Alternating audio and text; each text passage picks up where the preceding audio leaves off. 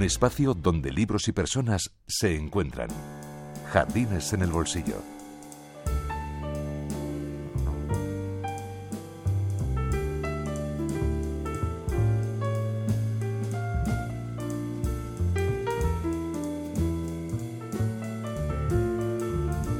El Rincón de las Tablas, con Fernando Loigorri.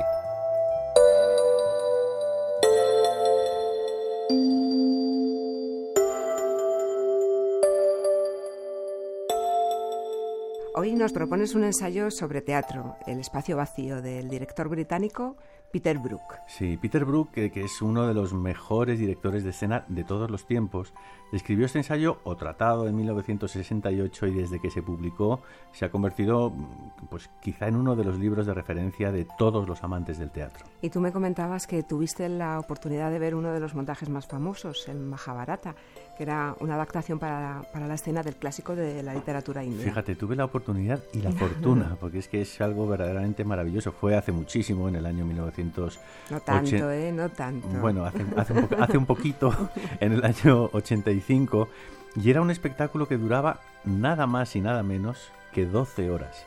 Y se montó en los antiguos estudios de cine Samuel Bronston en, en Madrid creo que fue Adolfo Marsillac el que dijo que no había visto nada, nada, nada tan hermoso en toda su es vida. Que, Es que era, era, era impresionante. Yo que entonces era muy joven me quedé fascinado. A mí ya me, encantaba el teatro, pero aquel montaje me abrió los ojos a una manera de hacer que ha marcado mi forma de entender este arte para, pues yo creo que para siempre. Aunque evidentemente no sea lo mismo, en YouTube hay una versión de 5 horas del Mahabharata de Brook que por lo menos, por lo menos sí, yo, he visto, yo lo he visto y te acerca. Claro, falta la cercanía, ¿no? Pero sí puedes ver cuál es la idea de Brook en ese, en ese montaje. Mais pendant la repetición très souvent, on échange les rôles. A menudo, durante los ensayos, se intercambian papeles, lo que muestra un hecho fundamental. No hay jamás una interpretación definitiva de un personaje. En el caso del Mahabharata, cuando volvimos a retomar ese Mahabharata ya en inglés, no solamente había intercambios en cuanto a papeles, sino también intercambios de cultura. Entonces, para eh, las personas que decían con un cierto desconocimiento, ah, pues ese es un papel que corresponde a una persona de raza negra, veían que el personaje se había transformado de otra forma al ser actuado por un actor blanco, pero ese papel se transformaba cuando era un actor africano, japonés, de Bali y así sucesivamente. joué par un acteur africain ou japonais ou balinais, ainsi de suite. Si te parece, eh, vamos a dar una brevísima reseña biográfica de nuestro autor antes de entrar en su ensayo. Peter Brook nace en Londres el 21 de marzo de 1925. Es hijo de emigrantes judíos rusos y desde muy joven se inclinó por el teatro. Después de estudiar en la Universidad de Oxford, estrenó su primera obra en 1945 y en 1947, a los 22 años, era ya el director de la Royal Opera House. En la década de los 60 dirigió muchos montajes de la Royal Shakespeare Company y son famosos pues sus montajes del Sueño de una noche de verano y El Rey Lear. Su encuentro con Jean-Louis Barrol en 1968 y el empezar a trabajar con actores de diferentes culturas y países va a marcar su propia trayectoria teatral. Uno de esos montajes multiétnicos es justamente el Mahabharata del que hablábamos. A partir de los años 70 y desde París se va a dedicar fundamentalmente a la investigación en el mundo del teatro y va a crear el Centro Internacional para la Investigación Teatral. Nous travaillons à Paris Trabajamos en París en una cosa que llamamos el centro y lo llamamos así para no hablar de una compañía de teatro ni de otra denominación que se le puede dar a un grupo, ni tampoco de una dirección escenográfica en el sentido clásico de la palabra. Sería largo contar todos los éxitos que ha obtenido Peter Brook, pero han quedado en la memoria, aparte de, los que ya hemos comentado, su Sade de Peter Weiss, El balcón de Jean Genet o Días felices de Samuel Beckett. Lo que es impresionante de este hombre es que a sus 87 años sigue trabajando y estrenando sus montajes en un teatro quemado, que está quemado de la ciudad de París. Bueno, pues entremos ya de lleno en este libro que a mí me ha resultado al mismo tiempo sencillo y denso. Brooke eh, escribe como monta, fíjate, con una extrema sencillez, lo más difícil de conseguir. En la solapa dice el editor que el espacio vacío se plantea el hecho de la validez del teatro en la actualidad. Una actualidad que no ha variado nada, nada en 50 años. sí, porque siguen pensando lo mismo, ¿verdad? Y ya sabes eso que se dice, el teatro siempre está en crisis. Pero justamente ese estar siempre en la cuerda floja es una de las virtudes del arte más viejo conocido y yo creo que más bien este libro nos habla justamente de eso. Peter Brook divide su obra en cuatro partes el teatro mortal, el teatro sagrado, el teatro tosco y el teatro inmediato. Empecemos por el que parece el más peligroso, el teatro mortal. El teatro mortal, el, autor inicia su recorrido con esta idea. Puedo tomar cualquier espacio vacío y llamarlo un escenario desnudo. Un hombre camina por este espacio vacío mientras otro lo observa y esto es todo lo que se necesita para realizar un acto teatral. A esta idea primera le opone de inmediato lo que él llama teatro mortal y que significa mal teatro. Donc, le point de départ dans un espace... El punto de partida en un espacio es encontrar aquel espacio que da la posibilidad de la comunicación más íntima. Viajamos mucho con espectáculos diferentes, pero hay ciudades a donde vamos con mucha frecuencia porque encontramos ahí espacios adecuados. De alguna forma relaciona el teatro mortal con el teatro comercial, pero esa comercialidad no es necesariamente de autores contemporáneos, sino que se puede hacer un teatro mortal con autores como Molière, como Shakespeare o como Brecht. Fíjate, de hecho dice que el teatro mortal se apodera fácilmente de Shakespeare y para explicarnos por qué ocurre esto nos habla de la cualidad mortal de todos los integrantes del teatro, el público, el actor, el crítico, el autor y el director. En el fondo parece como si el teatro mortal tuviera como esencia una falta de comunicación o de energía entre todas las partes que lo componen. Y creo que el ejemplo que nos cuenta del Rey Lear es también muy clarificador. Sobre todo con respecto al público, ¿verdad? Porque Peter Brook montó esta obra cuando era director de la Royal Shakespeare Company.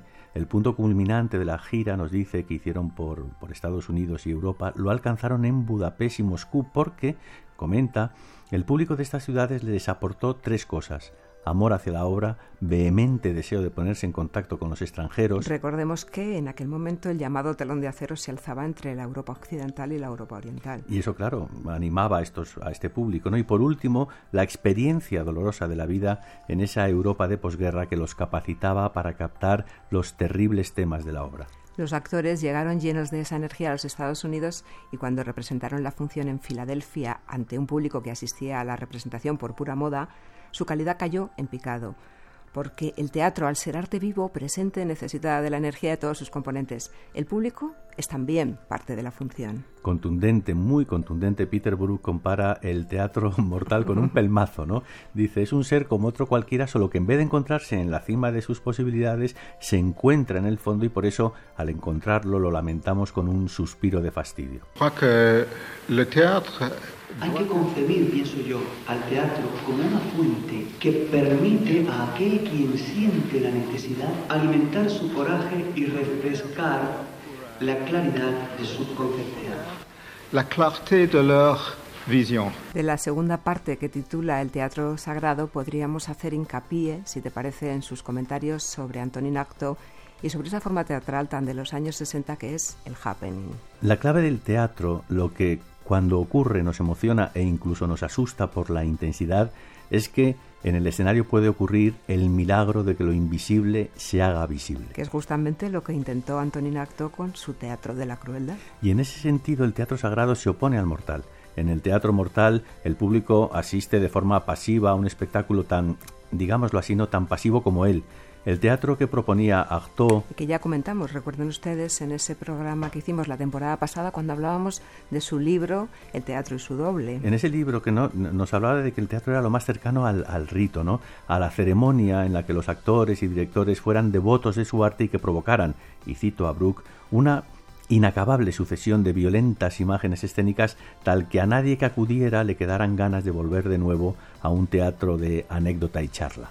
En todo caso, el mismo Brook nos aclara que Artaud nunca logró alcanzar su propio teatro, pero esa vía sí abrió muchos años después ese intento de participación del público que es el happening. Claro, porque el happening destruye muchas formas muertas, ¿no? Por ejemplo, la lobreguez de tantas salas de teatro, lo trasnochado de los adornos del telón y los decorados, los acomodadores, fíjate, el guardarropa, el programa y tantos elementos que contribuyen a hacer mortal lo inmortal. El happening se puede hacer en cualquier sitio y no tiene un tiempo tasado, lo mortal siempre lo tiene. Además, no requiere nada y nada en un happening es tabú. Es cierto, como dice el maestro, que la participación aumenta la perfección. En todo caso, dejemos para los lectores del libro los peligros del happening, que también los tiene, aunque en los años 60 supuso un auténtico soplo de aire fresco en la escena teatral. Y aunque solo sea para nombrarlos, tres artistas de este teatro sagrado del siglo XX, uno es el bailarín Merce Cunningham, discípulo de la inmensa Martha Graham, el segundo, como no, el autor irlandés Samuel Beckett, y el tercero, el director polaco y creador del teatro povero Jerzy Grotowski. Si siguen sus pistas, encontrarán lo sagrado. La primera parte es que el punto de partida de mi trabajo es la relación con el público. Eso es más importante que cualquier otra cosa. Y ahí no hay diferencia alguna si se trata de una obra de teatro, de una ópera, porque ya se ha hablado o cantado tenemos ahí dos formas diferentes de compartir algo con otras personas. La tercera parte, titulada El teatro tosco, empieza con esta sentencia. Siempre es el teatro popular el que salva una época. Y es verdad, porque el teatro popular, sea en el siglo que sea y se realice donde se realice, siempre tiene un denominador común, la tosquedad. La tesis de este capítulo es que parte del abono natural del teatro es la tosquedad, y la tosquedad, digámoslo sin ambajes, es porquería, es vulgaridad, es obscenidad, porque la obscenidad es alegre. Y por naturaleza es también un teatro antiautoritario, antipomposo, antitradicional, antipretencioso. Es el teatro del ruido y el teatro del ruido es el teatro del aplauso. Dos autores sabían muy bien esto y se llamaban el uno William Shakespeare y el otro Bertolt Brecht.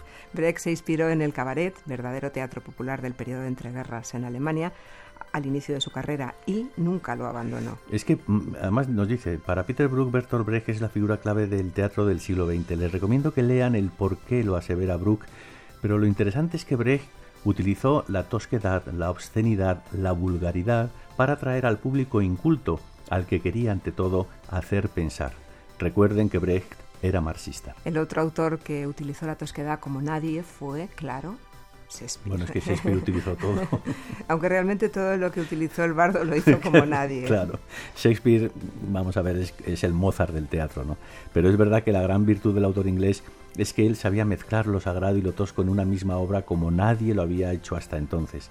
Y Peter Brook hace un análisis interesantísimo de su obra medida por medida, en donde juega con ambas teatralidades de una manera magistral. Y como si no importara, Peter Brook vuelve a incidir en que la desnudez del teatro isabelino, con su escenario llano y descubierto, su amplio balcón y su segunda galería más pequeña, era un resumen del universo de la época.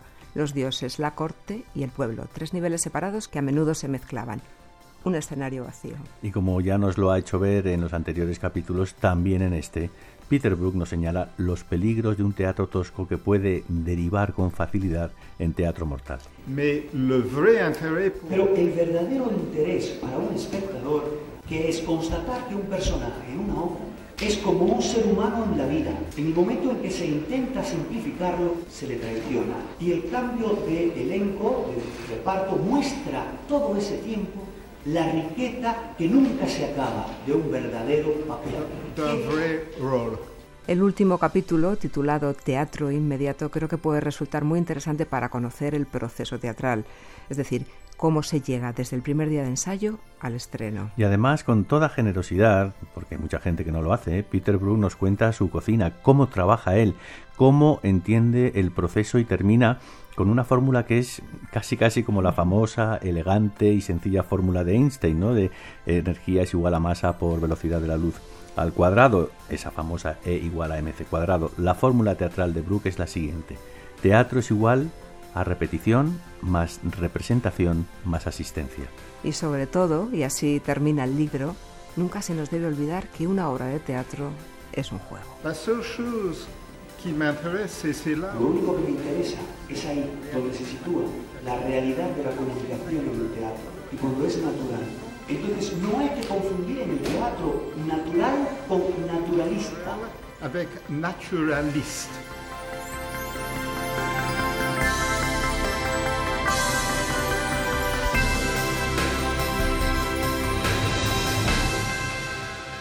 Jardines en el bolsillo